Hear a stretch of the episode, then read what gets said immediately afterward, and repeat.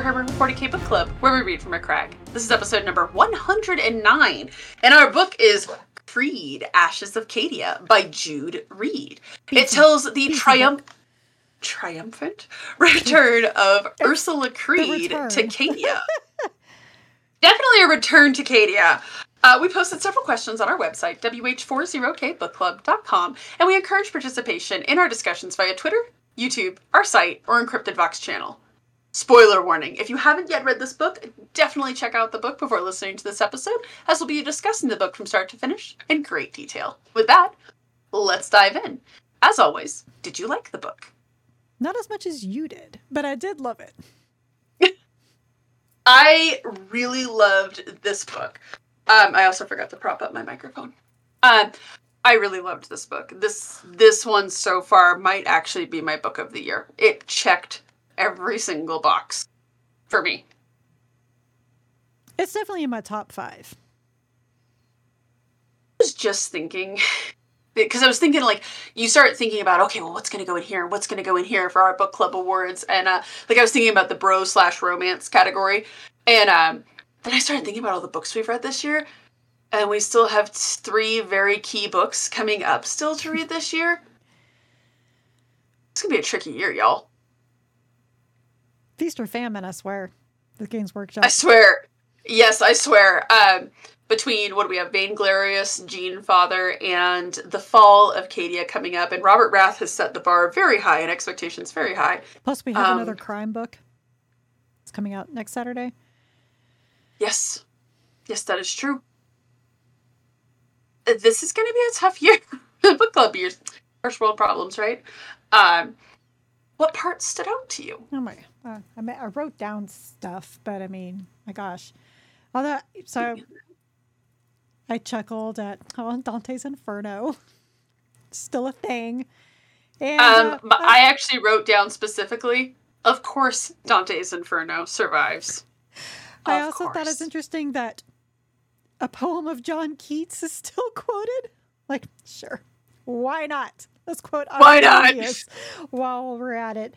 You know, the other thing I really, really liked was that you could really tell that this author is, you know, her day job is a surgeon.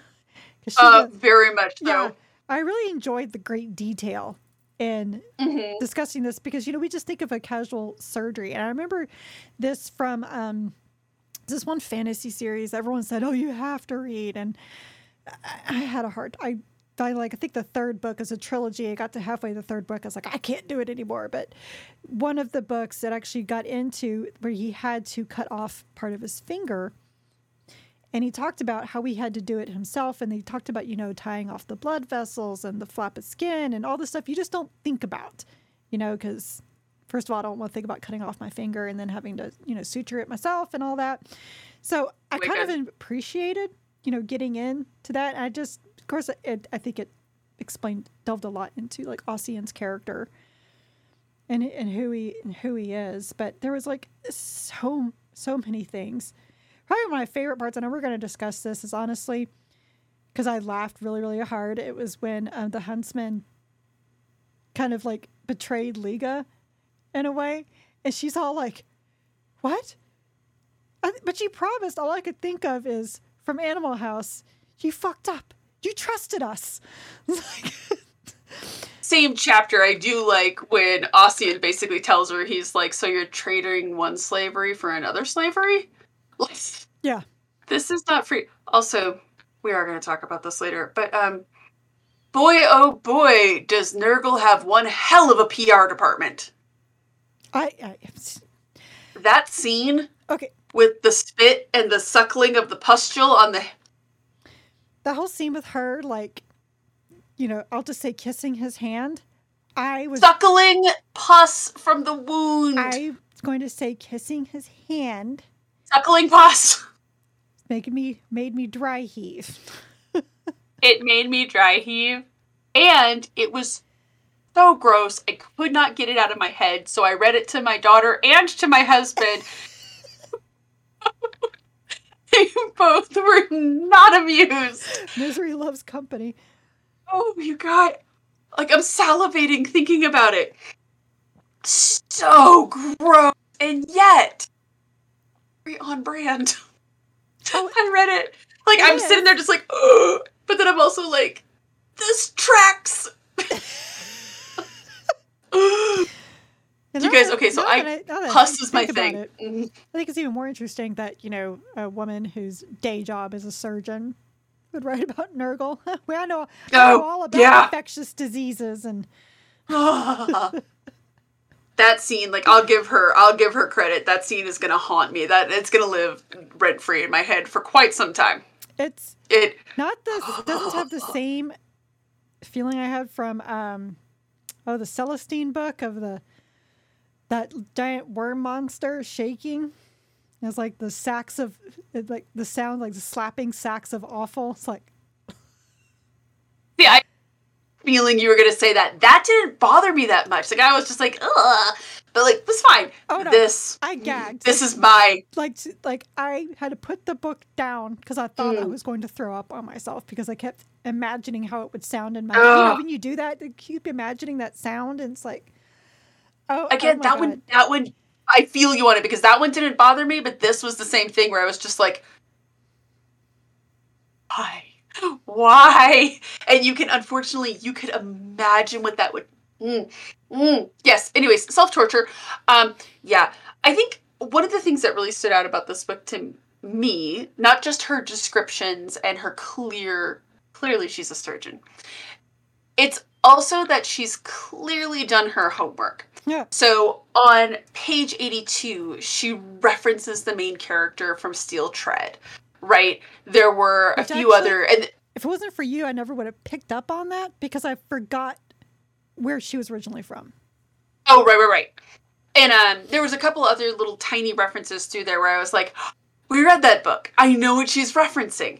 Like a lot of just neat little like a sort of things that I mm-hmm. like, right? And additionally, um, the fact that she was quoting Jenit Sulla, uh, for one thing, it was nice to know that there are there are great works that are written aside from the Spheres of Longing, because that's always kind of the thing that people will reference having read the Spheres of Longing, right? Which I'm like, yay, Ravener. Um, I like the idea that Jenit Sulla's memoirs like a phoenix persisted. Huh? Like the phoenix on a wing. Like I love the idea. The, the, illustrious campaigns and glorious victories of the Valhalla 597th. I love the idea that that has like persisted and that, yeah, Acadian well, regiment It's like, oh, yes. Okay, so because I've been listening to all these Ciaphas Cain novels and she always says when these books were written. Mm-hmm. Jenit Sulla published that work in 101 M42.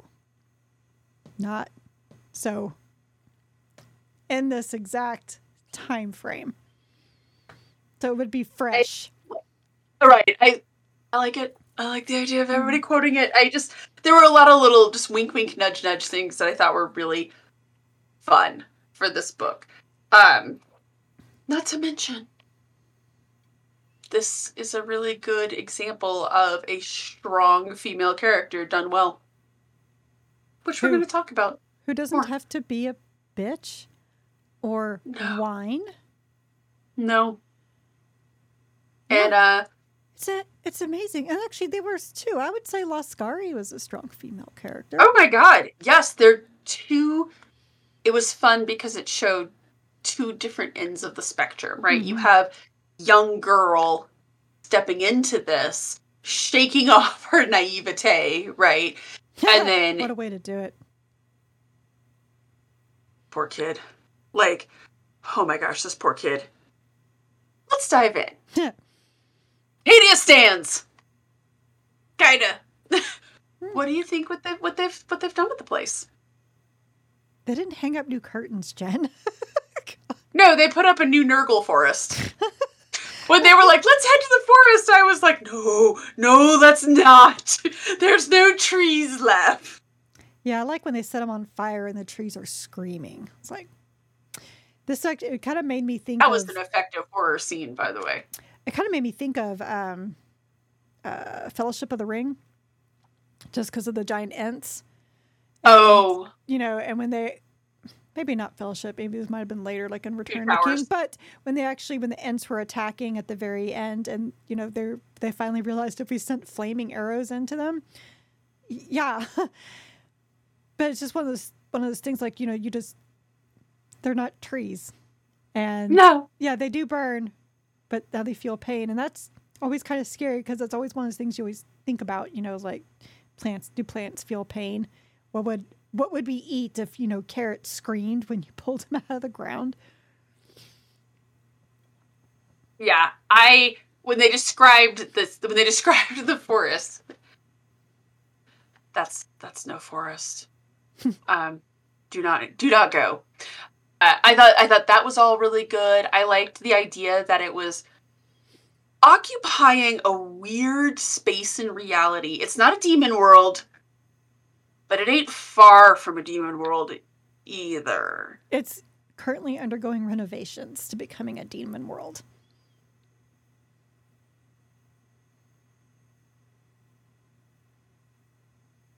My headphones went out again. Oh. Yay, technical difficulties. Again. Um,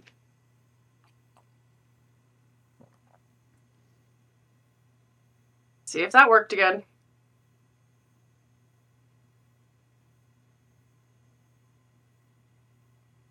You have to talk for me to oh, hear do you. I, do I have to talk now? No? Yep, it keeps trying to put you back through my speakers, which is terrible.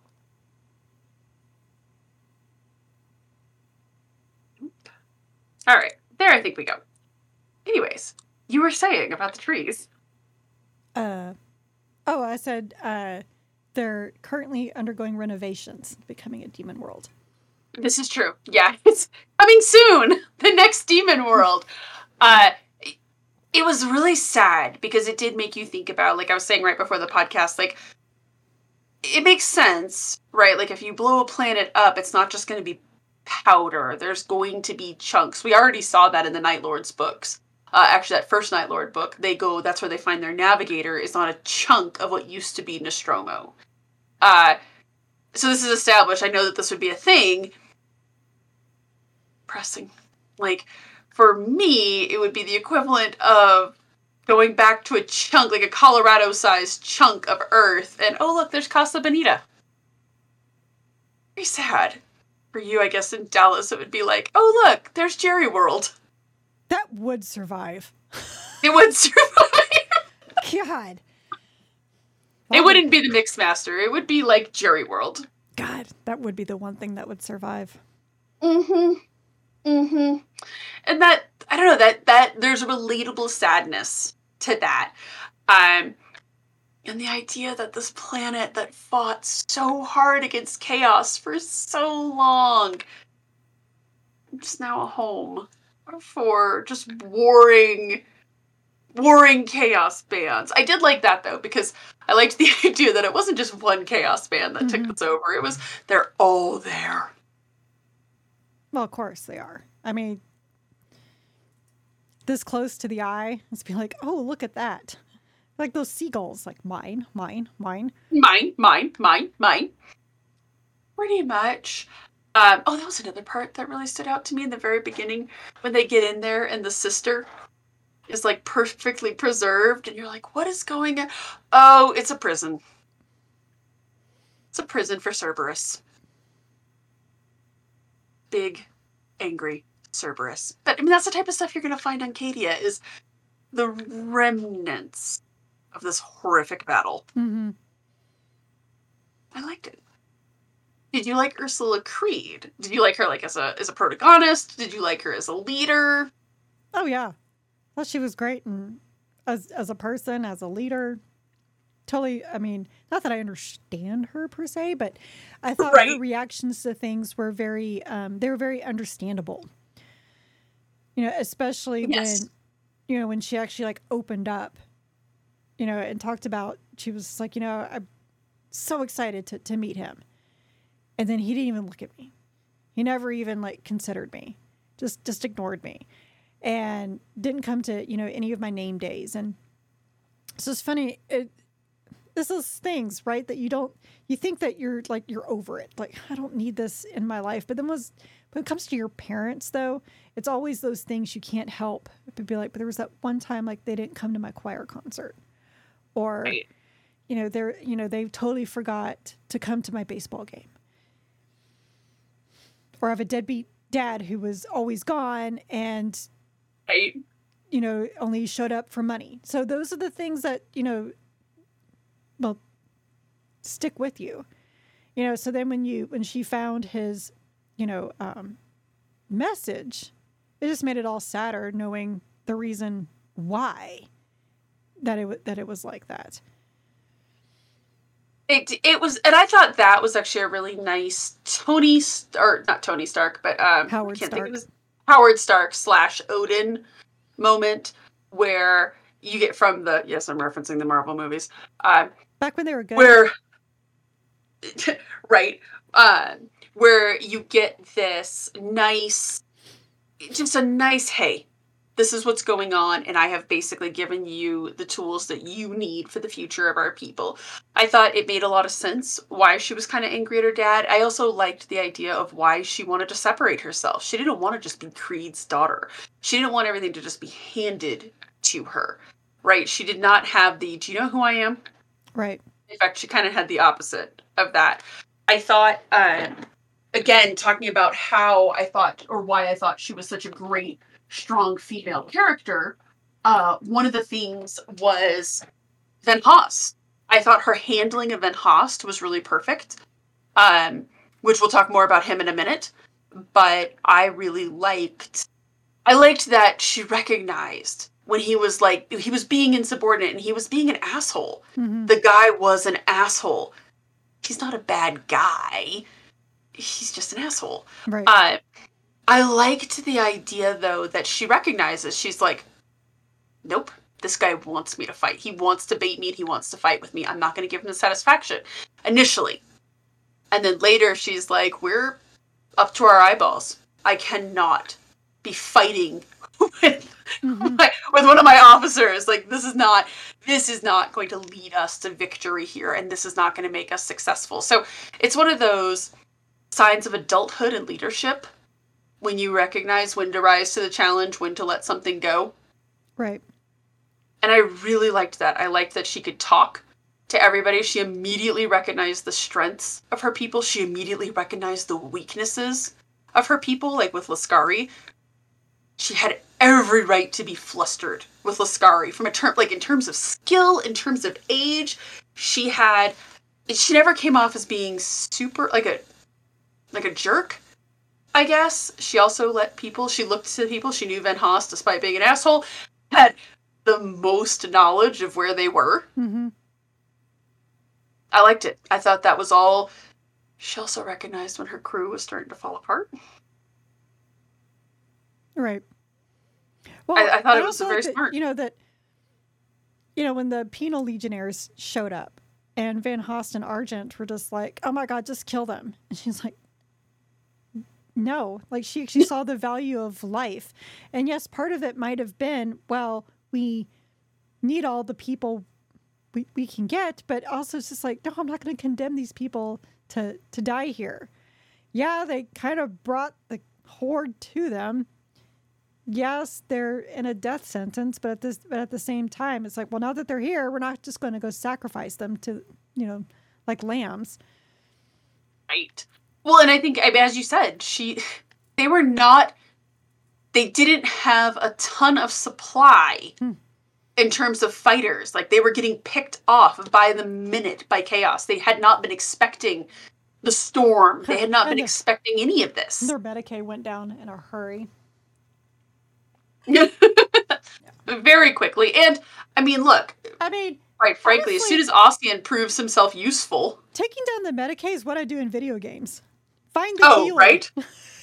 you can't heal people. Find I the can. healer. There's a reason that an old school WoW, uh, heal bombs would draw aggro more than major hits. you gotta find I mean, son of a bitch. exactly, exactly. No, no, no, no. Get the one that's keeping it alive. Um, it was very, and it fit into the whole huntsman's whole desperation thing. Like, again, like it is. I always love an impossible mission. Hesitate. I don't know why I didn't just say Mission Impossible because that's what this was. I, um, but I, I liked she was a good leader. She, again, there's a lot to that. She wasn't. I feel like some other authors would just have her be an asshole, and the second anybody questions her, like punch them out and be like, "Who do you think you are?" And you know, just how, nope. like how my son played uh, Starfield. yeah, I thought that was. It extends to her crew. Let's talk about her crew. Who did you like? Who did you not like? Where do they all go from here? I really liked Harappa, the Catachan. God, I loved Harappa. That character in general was easily. He's unflappable. He's constantly smiling. Oh, when she describes him basically looking like Sly Marbo, and she's just like, I could see him with a knife between his teeth and no shirt on. it's like, I, like, I yeah, see you. Um, I was like, I like the other Tempestors too. I was sad when they died. Um, I was sad when the Tempestors died. I was like, oh, they were nice people. I know. They were smart. They knew how to, you know, uh, forget, I don't remember the woman's name, but the one who like lined up the, the charges. And she was like, it's hard to kill us and then get speared through the throat. It's like, shit. Okay. So cruel. Yeah. Just, there's a lot of those cruel moments though. I a mean, lot. I mean, just, uh, yeah. So, um, I didn't like Van Haast, but I kind of like warmed up to him a little bit in the end when he, you know, kind of stopped being like a pissy pants just about about everything. I mean, he basically, you know, Volpone. Oh, so we're going to be prissy. Check. We have an antique rifle. Ooh, check. We're we know better than all of you. Ooh, check, check. And then of course it turns out, you know, that he's gay and he has a husband. I'm just like, oh, so extra prissy. Okay, that explains a lot why we're super prissy and catty about things and very petty and very, um, you know, also the like the other thing with the Volpone, you know, how his pristine his garments were. that was just well. I mean, he's just he's just your classic rich. arrogant aristocrat, yeah. and I liked the idea though that I thought that humanized him so well because he was acting a little weird and he just struck me as like the arrogant aristocrat. I fully expected him to be the I'm gonna kill you and take your legacy person by the I end. And then didn't. yes, I really didn't. I just like no, he's just an asshole. Right. Well, it, by the end, there is where you re- basically, as soon as th- she's like, "Who is inside?" and he reveals it's his children. Yeah oh man and his husband his husband's speech just like oh that got me in the feels mm-hmm.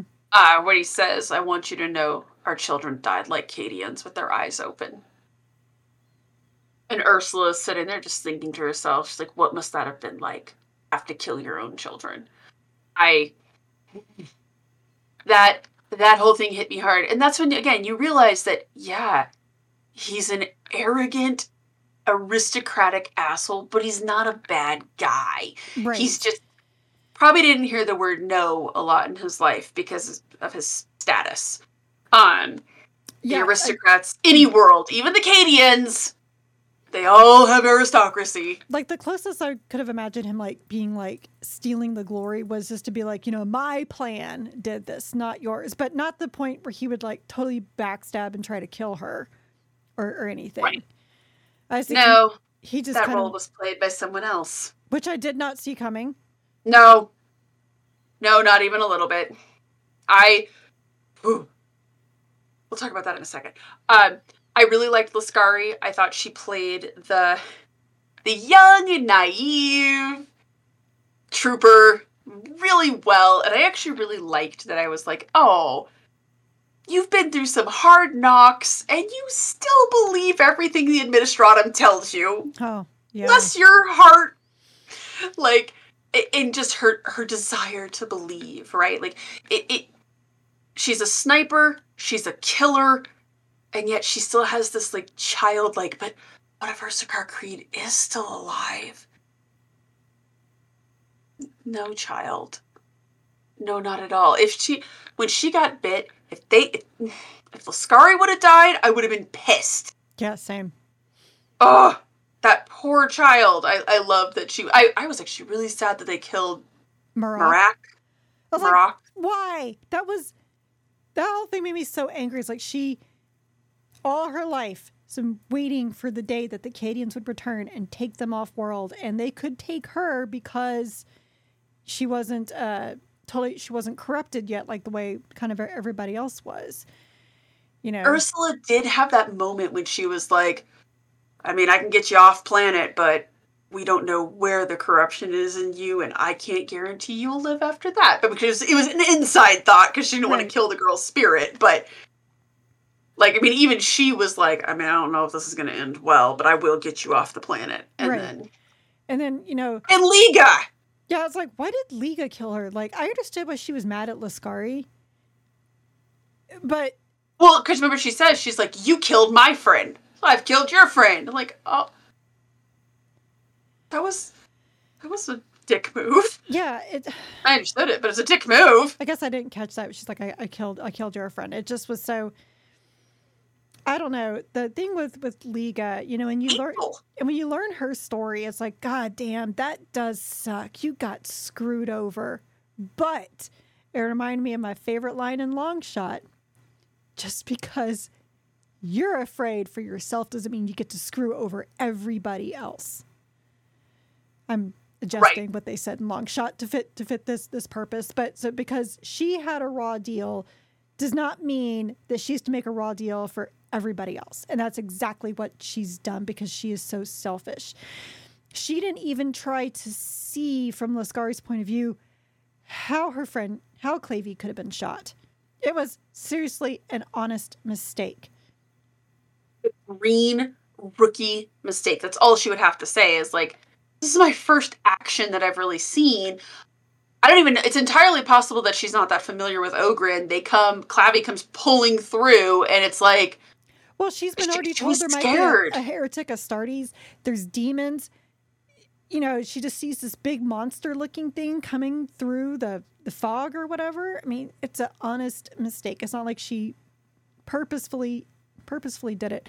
The thing about Liga is that she was angry the entire time. And she, he was just, angry at the world. yeah. And there could have been, honestly, even if Clavey lived, even if she hadn't shot Clavey, Liga still would have betrayed them all because, Oh, I totally agree. Because she kept thinking that she was going to get killed. She wanted, because remember, she's just like, you're useful, but I'm not. And as soon as you find out her story, I'm like, so you're saying that you're a killer and they're short on killers and they need killers. Just, just throwing that out there. Like you're a soldier, you're, you're a well, the, you know, the adjacent. thing is, like, she was making assumptions about them that she was assuming they were making about her. Exactly Yeah. that. So, you know, I mean, Van Host and Argent totally would have pressed the buttons, but they're but they're assholes. You know, they Right. they weren't even going to give like Creed a, a chance. And No. honestly, in Creed, she was just like, I don't care if you're useless. Can you hold a gun? Yeah. Can you hold a gun and can you just not shoot me in the back? Like Liga, Yeah. I feel like the answer to that was yes and yes. Soldier adjacent can kill people. Like mm, you could have made yourself useful. All you and I understand. Like she's a little afraid to trust. I get it. Well, But- yes, I, I mean, I totally get that, but you know, honestly, when she was like, "Okay, we're gonna bolt," and Ossian was just like, "And go where? Where? We're on a chunk of rock. We're not gonna go build a farm. We're not going to, you know, build a house and start a family. I mean, that's not how this works. That's how any of this works. Yeah, this works. I mean, yeah, I, I totally, you know, and also she could have, I don't know, maybe told her side of the story to to Creed. He listened to Ossian's side, Yeah. Might have gotten a pardon.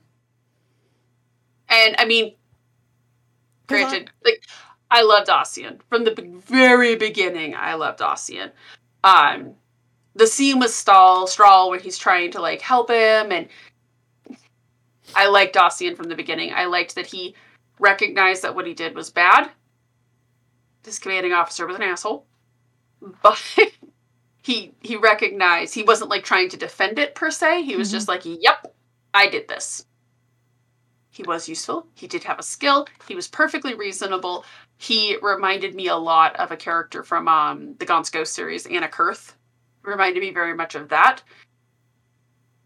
And yes, I shipped them like as soon as they were like, oh, I felt the touch of his hand on mine. I was like, mm, I bet you did. Yeah, only you like pick up on stuff like that. I just don't. oh my god, I I was shipping them so hard by the end, and when they finally did kiss, I was like, if he dies, I'm burning this book. if he dies, it's gonna be a two out of ten. I mean, granted, he's he lives. Um, all right, let's talk about Argent. Did you see it coming? No. No. Not at all. Like they seem okay, so like my, such good friends. My theory with her getting the uh, the auto the auto injector, I thought that was Liga. We knew it wasn't Ossian. Yeah, knew it wasn't him, but she could have gotten something of his when she was like whisking him away with Lord of the Flies, and um, you know, taking the data crystal.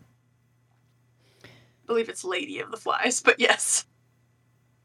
Well, I don't see genders, so it's Lord of the Flies. Okay, so anyway, uh, and totally t- took the data crystal. I don't know what the gods would have done with it, but I could also have seen him being like, like, look what I got as a way to get Creed to come to him. It totally made sense to me. Hundred percent. It seemed like bait. Yes, and then for it to be Argent, it's like, okay, well, now that I think about it, a lot of these things he's done kind of make sense what seemed like frustration from a friend. And, like some of the conversations they were having felt like conversations that you and I would have. Right. Where it's like these are clearly best friends. He's clearly frustrated that she's not doing the right thing. But then when you go back, once it's revealed that he's a traitor, which we're going to talk a whole lot more about that later, I like once that happens, you go back and look at the conversations and you're like, oh no this was a whole other emotion driving all of these conversations. And none of it was good. And then it feels a whole lot less friendly. And just like how he forced his way on to the expedition. So that was one of the things that we get to the end, and my husband and I both were like, oh, God, that's right. He signed he signed his own orders on. Like the whole thing from the get go was very much planned. This was not, I'm your best friend. I need to be with you. I don't like, I want to be with you and protect you and help you because I'm your best friend. No, no, it was something much worse. Um, and I thought it was really good because it makes sense. It's not one of those things where you're like, well, this is out of left field and was no in no way even mm-hmm. hinted at. Again, it kind of makes sense when you go back. But you also weren't like, yeah, it's clearly this guy. It's clearly this guy. Right. I, hmm, but then it also kind of made the huntsman right. Which part? Well, because he's constantly taunting her with, one of them's a betrayer. One of them's going to betray you. Oh, but you, um, you would think it was he was trying to say that was Ossian. You would think so, right? Like that's kind of what I thought too. Is he's just like, oh, look at this one who betrayed you. Which, by the way, two of the most romantic things to ever happen in Warhammer 40k, aside from Valerian giving to now the knife, obviously the most romantic thing I've ever read. Um, because as I asked you before this thing, um, if you have never injected your lover with rage inducing friends on to save their life. Are you even in love? But when she gets back with him and he's like, I never betrayed you. And she's like, I never thought you did. And then the of course it's she said, because what would one more lie hurt? Right. But you totally did. They were they were not on that level yet. Well, but that makes sense. It's an totally. auto injector. Uh, you know, he left so, and and plus uh, you had Van Haast and Argent, you know, barking in her ear. Oh yeah, with Argent. Are you kidding me, dude? Well, Argent didn't seem he wasn't trusting anybody. No. And other things like also kind of came was like, you know, he kept pressing that he's like, I need to know your plan. I have to know your plan. Why aren't you trusting me with your plan? It's like, dude, calm down. She doesn't even know her plan. She hasn't even gotten that far yet. Bold of you to assume. But I wrote that off as this because this guy was not good at the field at all. Like No. she was even talking about like she's like, oh No. my god, he's so rusty. He doesn't know what he's doing. He's not being a good Mhm. leader. He's you know not even good at combat right now. So I just wrote that off as him being nervous. Same. Well, as I said, once it gets revealed, it all makes sense. But at the time, it all seemed pretty innocuous. It seemed like, and it did feel because she kept saying, she's like, why is he acting so petulant? Like, she says it, so we're like, yeah, why is he acting so petulant? I guess it's because he's nervous. I guess it's because he feels Well, but look where they are. what? What do you What do you mean? um, I. It, it came off very much as him feeling inadequate, him wanting to help her and trying to, you know, fulfill that role that he has always fulfilled for her. Um, it all made sense at the time. Well, kind It's of being in a way very Jurgen. And Kai was kind Yes. of like, I'm your second. Like, I need to be part of this. I need Yes. to, you know, be part of everything at all times. Agreed. Agreed entirely. Let's talk about the huntsman. The Horn King. yes, that would be the one. Um, okay, as much as the Death Guard really disgusts me, I do like a lot of the Death Guard's aesthetic.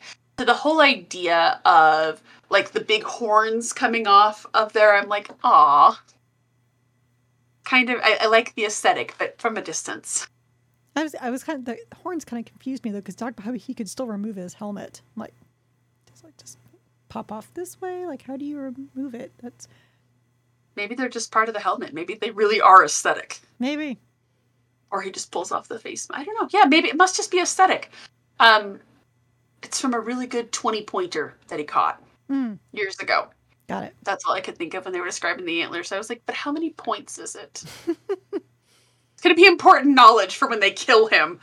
Um, was he a good antagonist? Did you like the use of Nurgle here? I mean, do I ever like the use of Nurgle? Not really. Hence why I ask, was this a good application of it? Would it have been better had it been Khorne or Tzeentch or Slaanesh? Well, if it was Khorne or Slaanesh, there'd be a lot less talking, True. a lot more killing or murder fucking. Actually, I would think with Tzeentch there'd be a ton of talking, like probably more talking than this. Well, that's why I said Um, that's why I said Slaanesh and Khorne. But we would not have been treated to that sewer scene. I feel like oh, I forgot about that scene. she talks about Yep. the sewage. Coming into her. Yep. It. I will actually say that I think Nurgle was the best antag the, the best group to use her faction to use because it just added to the horror. It just. It makes more sense for Nurgle to be there than Tzeentch because what is on this rock for Tzeentch to gain? Not really anything. I mean, no. No. Now, I will say though, when they talked about the stack of skulls and bones, I was like, "Oh, is this a skull throne?" but I was really thinking that these were, you know, Khorne cultists. But because I mean, They just had it makes sense for Khorne to be there too. I guess for a little while, but then They- for a little while, and then you're then just fighting run out of amongst killing people, and they're like, "Ah, we're bored. Let's go somewhere else." Well, I mean, the demons, they're demons like a good fight, right? I mean, Like I They're said, always they fight- get they get bored. they get bored, and so I guess we'll fight each other. Like that one fight when they show up, and there's the flesh hounds, and the blue horrors, and the daemonettes, and the poxwalkers. I was like, y'all are just bored.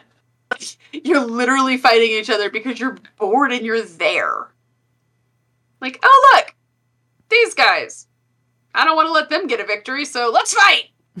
um, yeah, it just felt so pointless, but like in a, in a very on brand way, because that's the Chaos Gods in a nutshell.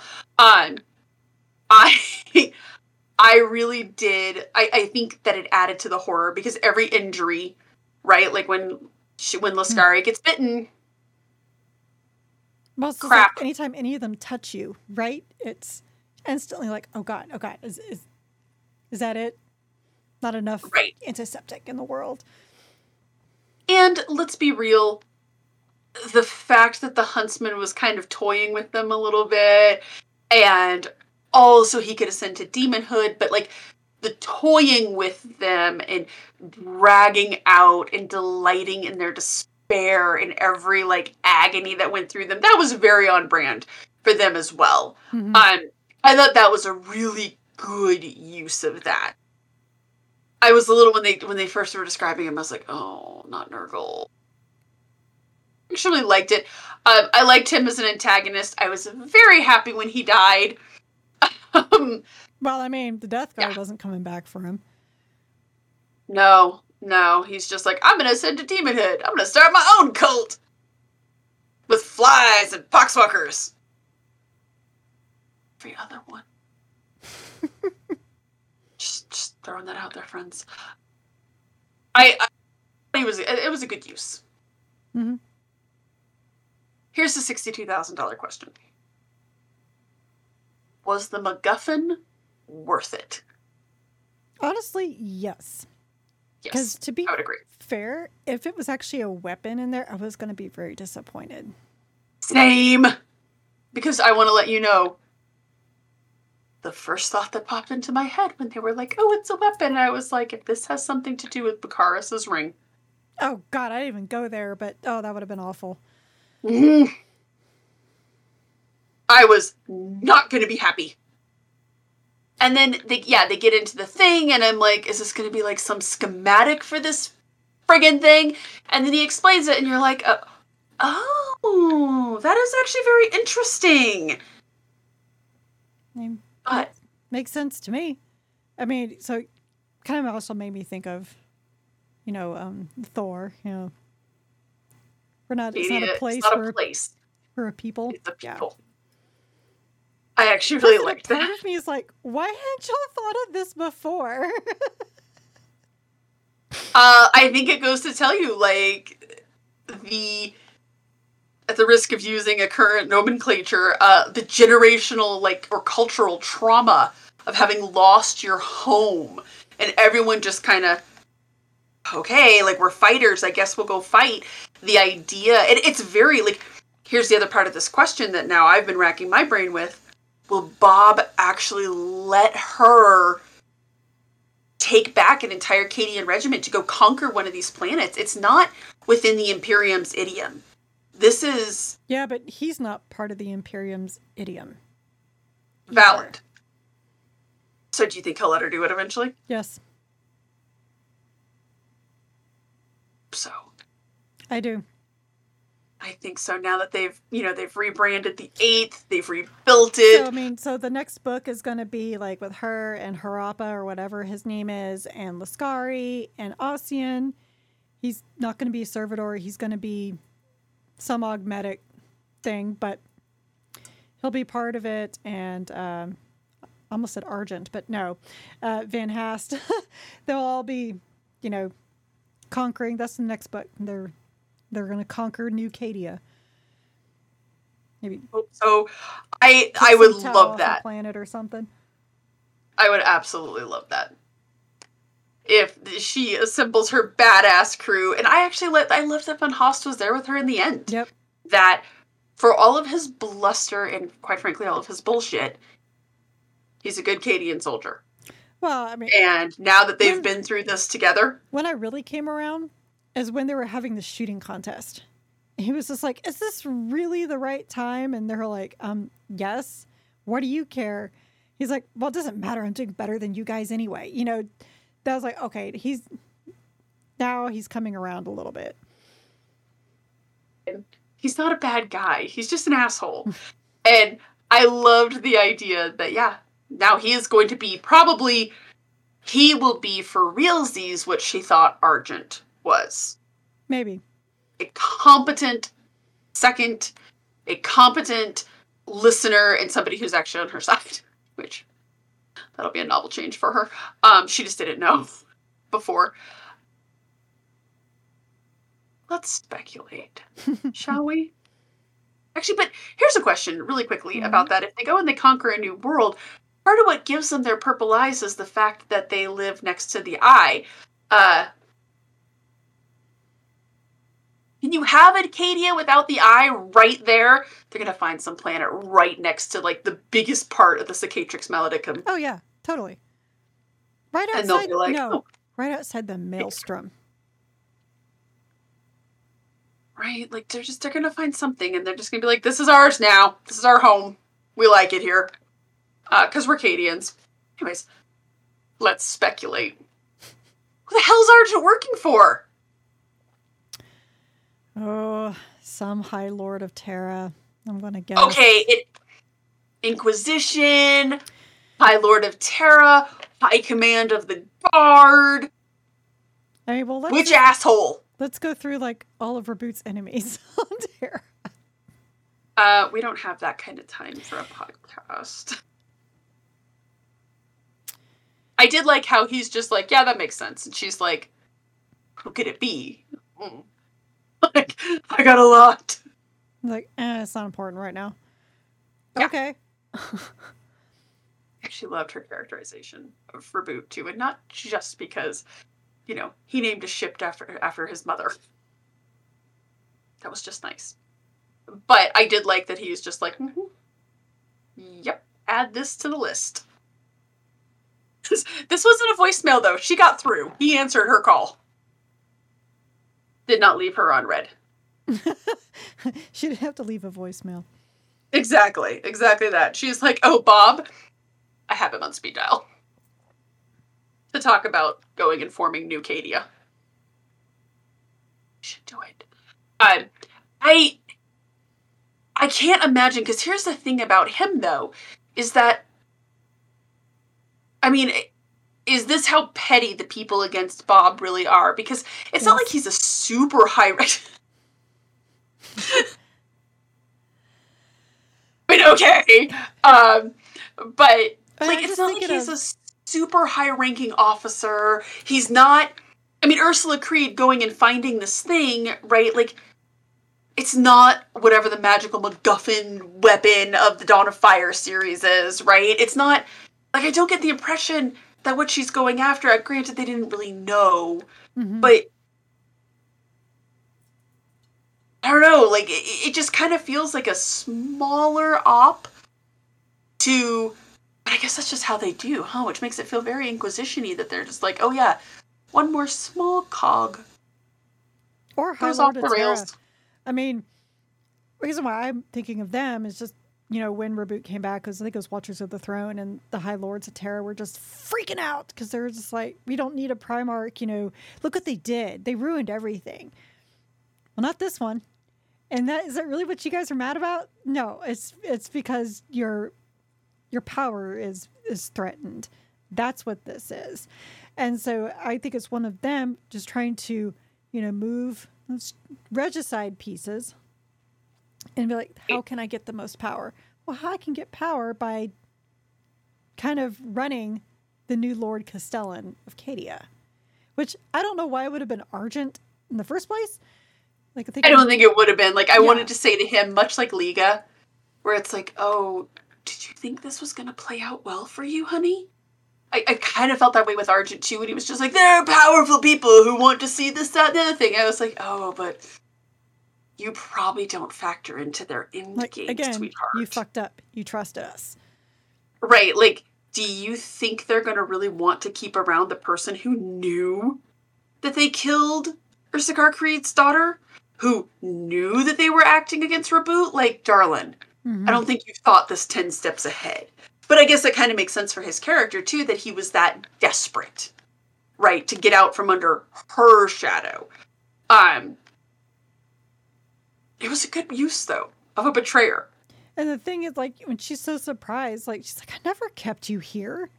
She didn't. Like, if he wanted to get out, No. he could have. Yeah, But, and I think all it was, they just dangled that carrot. You could be the next Lord Castellan of Cadia. Okay, be the next Lord Castellan of nowhere. Right. It's just a title. Right. It's yeah, there's just there was there was a lot there. And again, it makes sense because I, I, guess in a lot of ways I feel bad for Roboute, and I know we've said this before. Like we always make the jokes about another voicemail for Robbie for Robbie Bobby, but it feels like a death by a thousand cuts. They can't launch a full scale mm-hmm. attack at Roboute and just go after everything. Just have to little things. I'll just here and there, little things. Ships getting lost in the warp. A chapter master being mysteriously murdered on the other side of the rift. You know, just little little things that just don't quite add up for you. It's tough to be Bob. Yeah. Fox, I just think it's like, how does the lion fit into any of this? Is this really going to be one of those things where he's back and then we forget he's there? Because seems to be kind of a big person to forget he's around. It's weird. It's just weird. I'm very confused where this is all leading up to, especially since we have so much Cadia stuff right now, right? We had Long Shot, we have this, we have uh, the Fall of Fall of Cadia that I think is coming out for everybody else at the end of this month. Yes, it is. Yeah, so I'm frustrated, and I don't know why. I, sh- I don't know why I am. I shouldn't be because this is this is how GW do. They bring Just in on something one thing and then get completely and totally sidetracked. Yes. Yeah. I do I do like that. I think that's another reason actually that I liked that there was a death guard in here and that he was effectively used and that Nurgle was because I was like, oh, I remember when the Nurgles guys were going to be a thing. Oh yeah, Dark Imperium. Mm-hmm. Yeah. Remember they the, the Necrons were going to be a thing? I try to forget that. Because I would like them to not be a thing. At all. Anyways, not important right now. But yes, I, I, exactly that. Um, and here's the other question. I feel as though if somebody else does get this information, whoever from whomever he's working, uh, there's a 50-50 chance they just don't use it. They're like, just put this in a special place with top men working on it. Top men. Top men. Speaking of that, Parappa. Ah, yes. Inquisitor, interrogator, or just a guy who works for the Inquisition? A guy who works for the Inquisition. He definitely knew too much. And I do remember thinking, bear. yeah, yeah, there were a couple scenes where I remember thinking he's awfully well informed for a Catachan. And it was actually one of the scenes was where uh, when they're watching the chaos guys attack the tower and he's and they're just like oh what are they even doing? Like they're, it makes no sense. And he's like uh, they always have a reason. We might not understand it but there's always a reason. The trick is to figure out what the reason is before it's too late. And Van Haas says to him where did you serve before? I'm sure it's back on the ship. You'll be able to look at it. Oh, you're very well informed, aren't you? like, again, for a Catachan, for any type of soldier, you're very well informed. And I think that made you awesome. And was it him who left the coat? Man, I don't think it was him. That'd be funny if it was him. Be honest. He's just like, I'm so sorry. Here's the, a coat. As far as I know, it could have been Strahl. I mean, he had the you know that journal. He could have had the coat as well, and that was going to be the it, right? that was going to be the gift for when they returned. Um, yeah, it sounded like he that Ursarkar had left little things for her to find all over the place, right? So could have been somebody else that he was supposed to, you know, that was supposed to deliver something to her, or you know, it could have been the Inquisition. Job well done. Right. Here you go. Because I could also see them have collected his coat for what does the Inquisition do? Anything. So I so to his to that point, that also made me kind of laugh. So I just listened to a podcast about the Golden State Killer, which I highly recommend, called "The Man in the Window."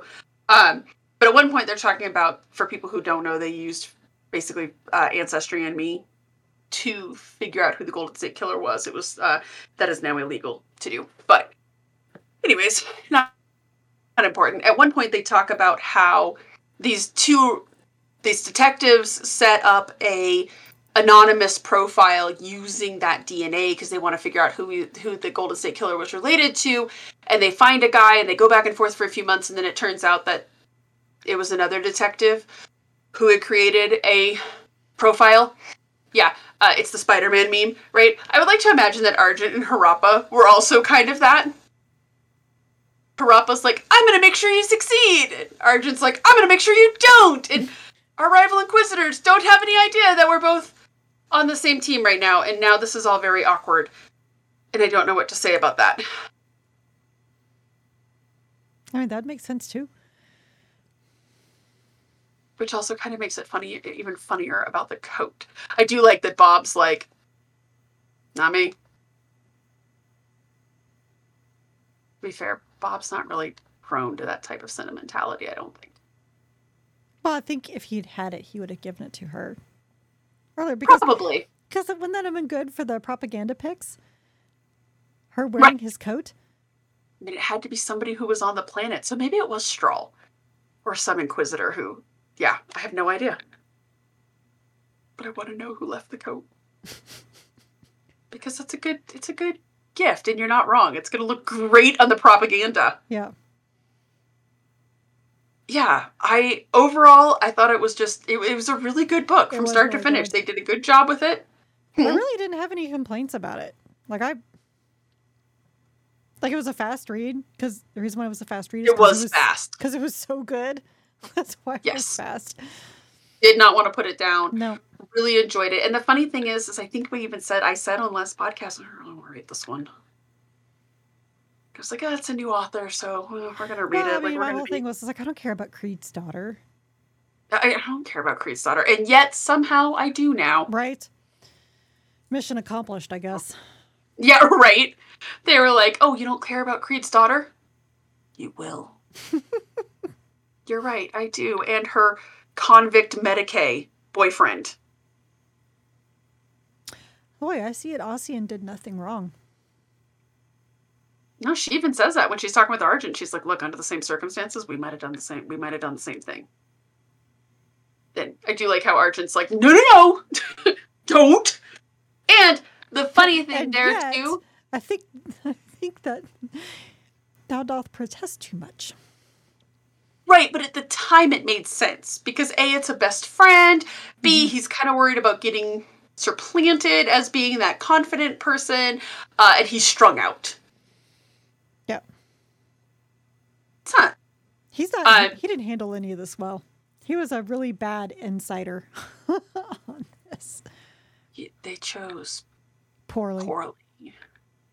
Yeah, maybe you should have chose someone who was a little more adept in the field, and maybe wasn't going to soliloquize before killing the person that you wanted dead. When he was giving his little speech, I was like, you sly dog, you got me You sly you, you got me monologuing. exactly. Maybe choose somebody else next time. Just just throwing that out there. Um, you know, if, if you're going to plot, do it right. It is kind of funny. Oh, well, it's this poor tarot reader's fault anyway, so Oh my gosh. The poor tarot reader. As you said, um, that might be one of the more dangerous jobs I think in the is. Imperium outside of being an astropath or a tel or a um a navigator? Well, I mean, you're either going to be killed for being a fraud, you're going to be killed because they don't like what you read, or you're going to have the spirit of the emperor blessed upon you and burn you from the inside out. I mean, is this really a good vocation to have? I mean, but it makes some money while you're alive. I guess, you know, with everything else in the Imperium, why not? right? Uh, it's not like there's a whole lot of choices of the good life. Right. Uh, you kind of have to pick and choose between shit sandwich and vomit, vomit milkshake. Hmm. God, I don't know the answer on that one. No. The good news is, this is why we the don't good news live is in this universe. no. No. Question anybody who says they do. Um, I mean, I guess unless you're John Grammaticus, Or they think they're going to be part of the Volpone. right? Even then, you still have to go fight. You just have really great weapons. Lots of gold. Let's gold. Let's gold. Spurs. hmm did like the spurs that Van Haast wore. That was a nice. That was a particular chef's kiss. I was like, oh my god, you. Um, Like she tells, I might want to take those off so you don't make a spark. and he's like, I already have. Oh, well, you've thought of everything. Um, not his first rodeo, which is Ah, you know spurs. Spurs. Anyways, I know. Sorry, I- I only mildly apologize for that one. Our next book is going to be more guard, Yes. but a different it's type of guard. uh, I the best back, guy. back in all of his vainglorious vainglory. Um, I'd say I love this book art. it's amazing. so much. Just- Absolutely knocked it out of the park on that. It's so good to see him back. Um, really excited to read this one. I know people have been asking us when we were going to read it. Originally, we were going to do Genefather, but um, Our, my book hasn't shipped. has yours shipped, Carrie? Because mine hasn't. No, mine, mine, mine has not. But the other cool thing is, I finished the tenth Ciaphas Cain book today. Yay! So now I can read this totally in order, and, uh, and my little OC, OCD will be happy. Excellent, excellent. Um, yes, so we get to read Vainglorious. Very excited to b- read a modern Ciaphas Cain Wow. story. And really just more Ciaphas Cain. I need more Ciaphas and Amberley and uh Yeah, I thought I'd be sick of him after listening to books four through ten for the last like month. Really not. because they're funny. They're they're light, and especially when you're reading. Like I loved this book. Obviously, this is this is going to be in the top book contender. Um, it was serious. It was a little it was a little dry. Um, I don't I don't I don't think Vainglorious is going to be dry or serious. So I'm very excited for that. I need some I need some humor. It's going to be so much fun. Unless this has like This gene is- stealers in it, because that's probably my only complaint about most of these books is that the genestealers always show up. Oh God, it's the truth. They are a they're a popular villain, let's say. Um we'll see though. I'm excited. Uh Me too. Wanna take us out, Carrie? Yes, I certainly will. So you've listened to the Warhammer 40k book club episode regarding Creed Ashes of Cadia by Dr. Jude Reid. Be sure to join us next time for Vanglorious, Vainglorious by Sandy Mitchell. We are an unofficial book club and not affiliated with the Black Library or any of its affiliates. You can find both the vidcast and podcast on our website, wh40kbookclub.com. If you like this episode, please like, subscribe, give a review, and all those things to the vidcast on YouTube or the podcast anywhere you get podcasts. Our site also has articles about our adventures in reading other Warhammer 40k books and short stories and Warhammer uh, TV episodes outside of the book club books. So please stay a while and read from a crag. You know, I don't know if I can even say I'm Alpharius because I just I'm just so excited. Yum. No, get you some Ciaphas. Yep. That's really all you Get need. you some hero of the Imperium. He's the hero we need and deserve. A hundred percent. Ciaphas Cain for president. He's a fictional character, doesn't I'd vote for him at this point. Mm. All right, good night, everybody. Good night, everybody.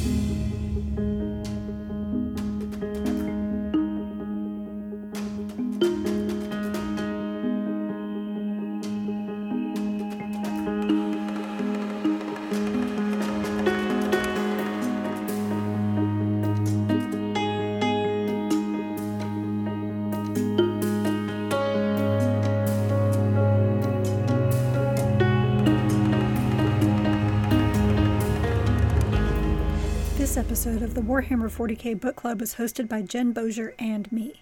Recording and editing of both the vidcast and podcast were done by me. The book club questions and discussion format were done by Jen, and all of our music is by Jingle Punks. The Warhammer 40k Book Club is a Warhammer LLC production. This is a Voxcast that even he, Cato Sicarius, would approve.